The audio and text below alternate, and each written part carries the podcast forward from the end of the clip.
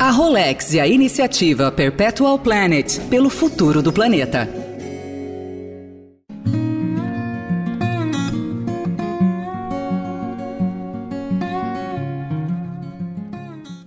Oi, pessoal, tudo bem? Eu sou o Eduardo Gerac e hoje vamos falar sobre um projeto de recuperação florestal que surgiu lá no fim do século passado. São aproximadamente 25 anos de trabalho para o mapa dos sonhos do engenheiro florestal Lauren Cullen ter virado realidade. A ideia, que surgiu lá nos anos 1990, é um exemplo importante de como a batalha pela recuperação da Mata Atlântica é árdua, mas ao mesmo tempo prazerosa. E para nos contar toda essa história, contamos com a presença dele, nada mais nada menos do que o próprio idealizador da iniciativa, o ambientalista Lauren Cury. Bom, Lauren, obrigado mais uma vez pela, pela conversa, por essa presença aqui no nosso podcast. E eu já vou começar voltando um pouco lá no tempo, lá nos anos 90, né? Você pode explicar para a gente, por favor, como essa ideia surgiu e qual foi exatamente o gatilho dela? Qual foi o, lá, o momento eureka assim, que, que despertou tudo isso? Muito grato, Eduardo, por essa, essa nobre chance aqui de estar contando um pouco para vocês essa história aqui do nosso projeto Corredores de Vida. Corredores de Vida que ocorre lá na Mata Atlântica do Oeste Paulista. E ele realmente teve esse início lá nos anos 90, 85 mais ou menos. A gente sabe que a Mata Atlântica, muito pouco do que restou nela estão nas encostas, né, na, da Serra do Mar, e, e, e, uma parte muito especial dela é essa Mata Atlântica semidescida, lá do Oeste Paulista, uma Mata Atlântica que faz um, uma transição importante com o Cerrado, e essa transição, esse ecótono, gera muita vida, muita, eu acho que, diversidade. E aí, nos anos 90, chegam, é, além dos grandes latifundiários, dos, dos, desses grandes fazendeiros, chegam os sem terras, né? A reforma agrária toma conta da região nos anos 90. A gente sempre esteve trabalhando ali na região, tentando salvar esse macaquinho endêmico e ameaçado, o nosso famoso mico-leão preto.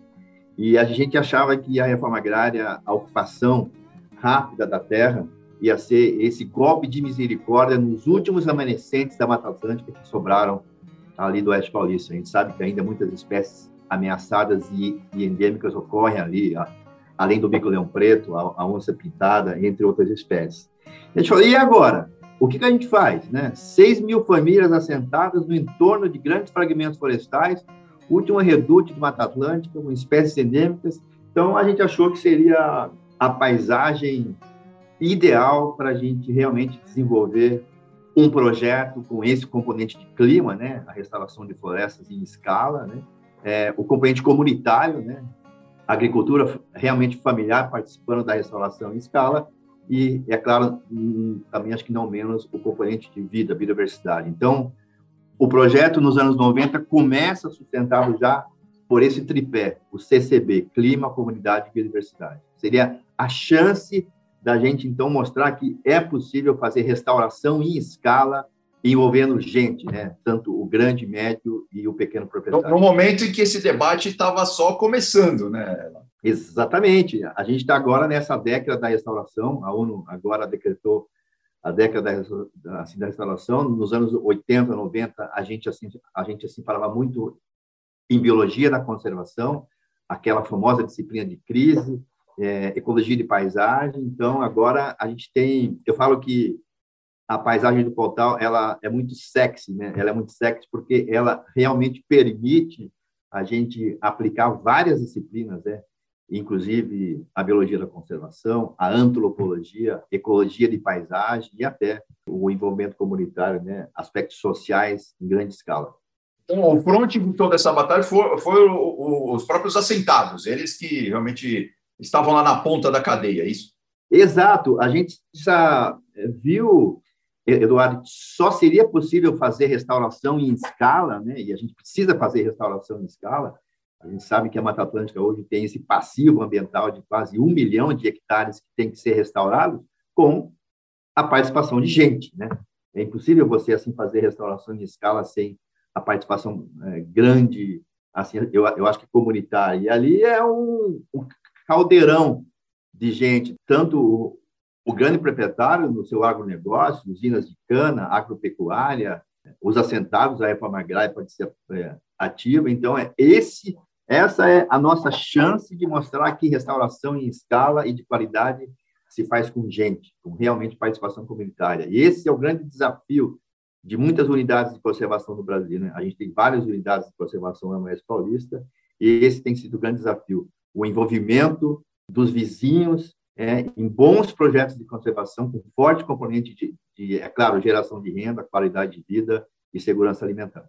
Hoje, a situação em termos de déficit lá na região do Pontal, dá para dizer que já melhorou bastante, ainda falta muito? Qual que é a visão que você tem é, de todo esse projeto, de toda essa empreitada aí de mais de duas décadas hoje, lá? Eu acho que uma coisa, antes do mapa dos sonhos, é, Eduardo, é importante que se diga que, que a restauração é uma poderosa ferramenta para importantes desafios globais. Dados recentes publicados na revista Nature mostraram que se a gente conseguir restaurar apenas, apenas um terço de áreas prioritárias no planeta, a gente consegue reverter em até 70% de muitas das extinções projetadas e neutralizar 50%, a metade das, das emissões é, feitas, das emissões atmosféricas feitas após a Revolução Industrial. Então, são números bastante, bastante é, acho que, importantes que mostram a importância da restauração florestal. E ali no passivo, voltando à sua pergunta, a gente sabe que São Paulo tem, tem, tem esse passivo, à luz do Código Florestal, de quase um milhão de hectares que tem que ser restaurados, colocados de, de, assim, de volta nas suas reservas legais e, e áreas de preservação permanente. E ali no Pontal, no escopo do mapa dos sonhos, são quase 240 mil hectares, ou seja, vamos dizer que mais ou menos um, um quarto desse, de, desse nosso passivo ambiental de São Paulo está localizado no Pontal. E o mapa dos sonhos é exatamente isso. É um sonho, uma ambição é, que a gente quer realmente colocar, que indica aonde exatamente devem ser restauradas essa floresta, de forma que elas realmente conectem, né, é, façam esses corredores entre essas últimas unidades de conservação e fragmentos florestais remanescentes nessa paisagem rural extremamente sexy e fragmentado. Agora, conta um pouco do dia a dia, Laura. Por exemplo, os viveiros, as espécies, é, é, estão todos lá na região, a, a, escolha das espécies, como que isso, isso é feito no, no, dia a dia? Então, esse é um dos componentes importantes do projeto, Eduardo. O IP faz toda a governança disso, né, em termos de captação de recursos, envolvimento e boas políticas públicas.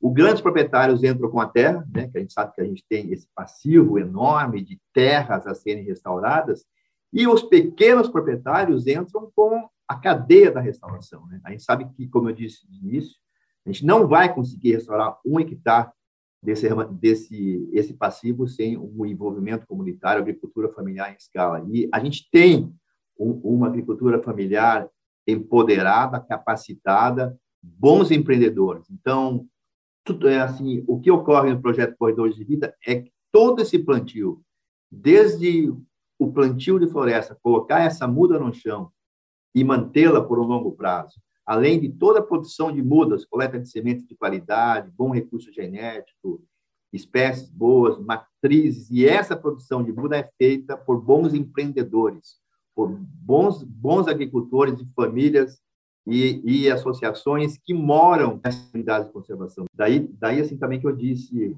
Eduardo, da importância desse envolvimento comunitário, produzindo mudas, gerando renda, qualidade de vida e segurança alimentar, com forte aspecto de gênero é, também envolvido nessa cadeia da restauração. Bom, Laura, e aí, assim, toda a sua experiência né, em relação à, Mata Atlântica, ao bioma Mata Atlântica, Queria uma, uma opinião uma visão sua sobre o bioma como um todo. Né? A gente tem números aí um pouco desconexos, né? tem gente que fala que é 13%, outros que falam que é 25% da Mata Atlântica né? que, que está preservada, que está conservada. E na sua visão, Laura, o copo está mais cheio ou está mais vazio? Como que você avalia esse processo aí de recuperação da Mata Atlântica, vamos assim dizer? Então, o, o que, que acontece Eduardo, a gente sabe bem, os números em média aí dizem que a gente tem mais ou menos, mais ou menos uns 20% de remanescentes da Mata Atlântica em todos os biomas. Só que o que, que a ciência diz? Tem aquele ponto de não retorno, né? aquele, aquele famoso tipping point, é, que diz, a ciência diz que a gente que a gente necessariamente precisa ter, no mínimo, em torno de 30, de 30 a 40% de cobertura florestal, por, por, um certo ecossistema não entrar num, naquele processo de autodegradação.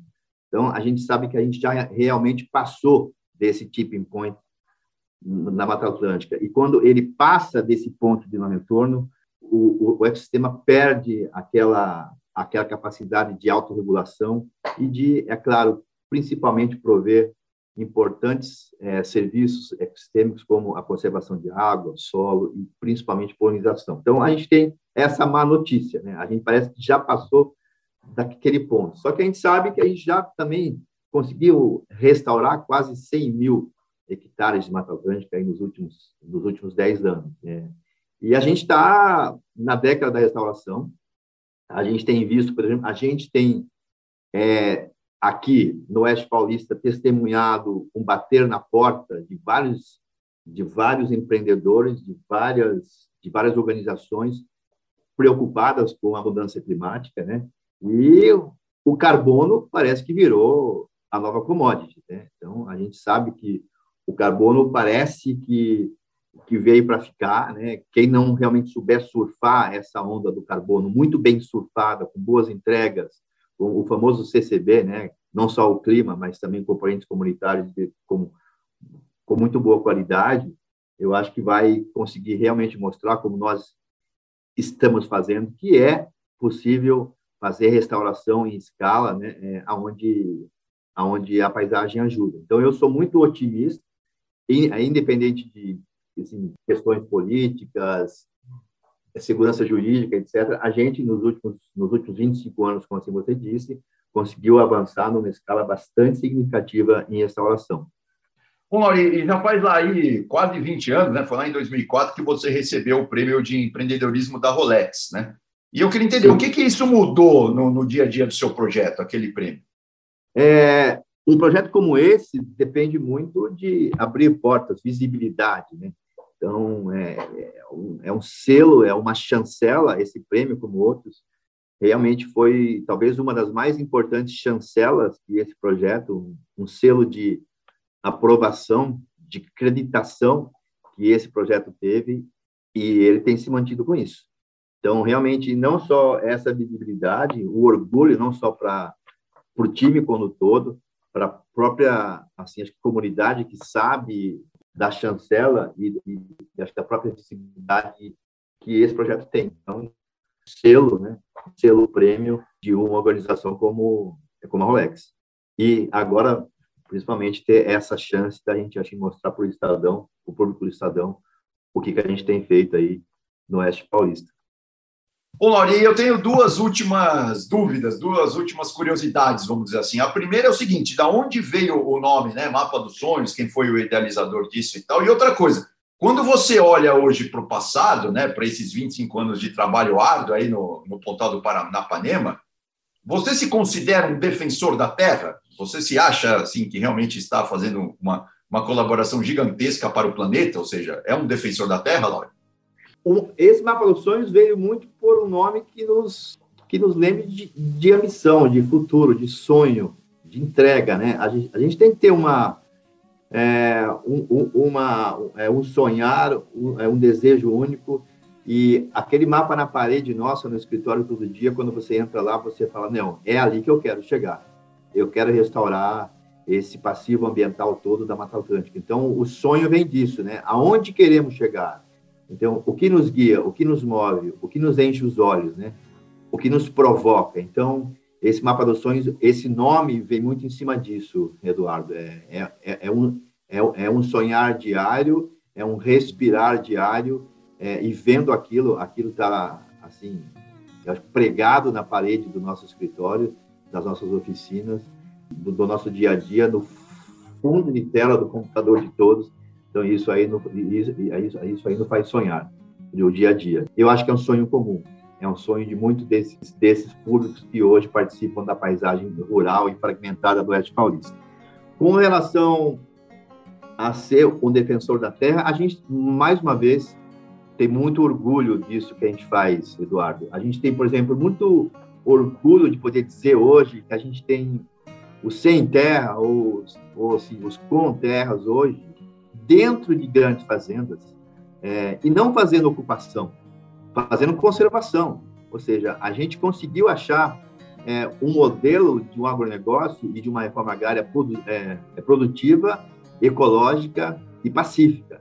Então, é, a gente tem, tem orgulho de estar tá podendo mostrar para o planeta, né, com o apoio de vários patrocinadores, que é possível, sim, fazer restauração em, em, escala, né, e com esse e com esse componente CCB, né, de clima, transformação climática, ajudar nas mudanças climáticas, um forte um forte componente de gênero, gera, é, renda, qualidade de vida e segurança alimentar, e, é claro, garantir a sobrevivência de muitas espécies endêmicas e ameaçadas a longo prazo. Maravilha, Laure. Bom, é isso, Laure. Desde já agradeço, então, em nome do Estadão, a disponibilidade de contar para a gente um pouco mais sobre o seu trabalho. Muito obrigado, viu, Laure? Muito grato a todos por estar realmente mostrando a esse planeta com o apoio da Rolex e, e, e o Estadão que é possível sim fazer restauração de paisagens em grande escala, principalmente agora nessa década de restauração.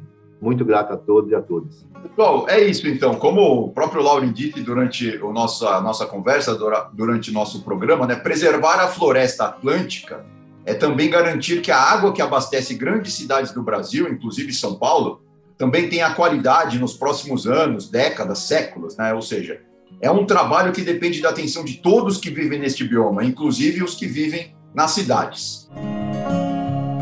Bom, e eu, eh, Eduardo Gerac, agradeço mais uma vez a atenção pela companhia aqui com esse nosso podcast sobre meio ambiente, sobre a nossa querida Mata Atlântica. Um abraço a todos e até a próxima. Tchau.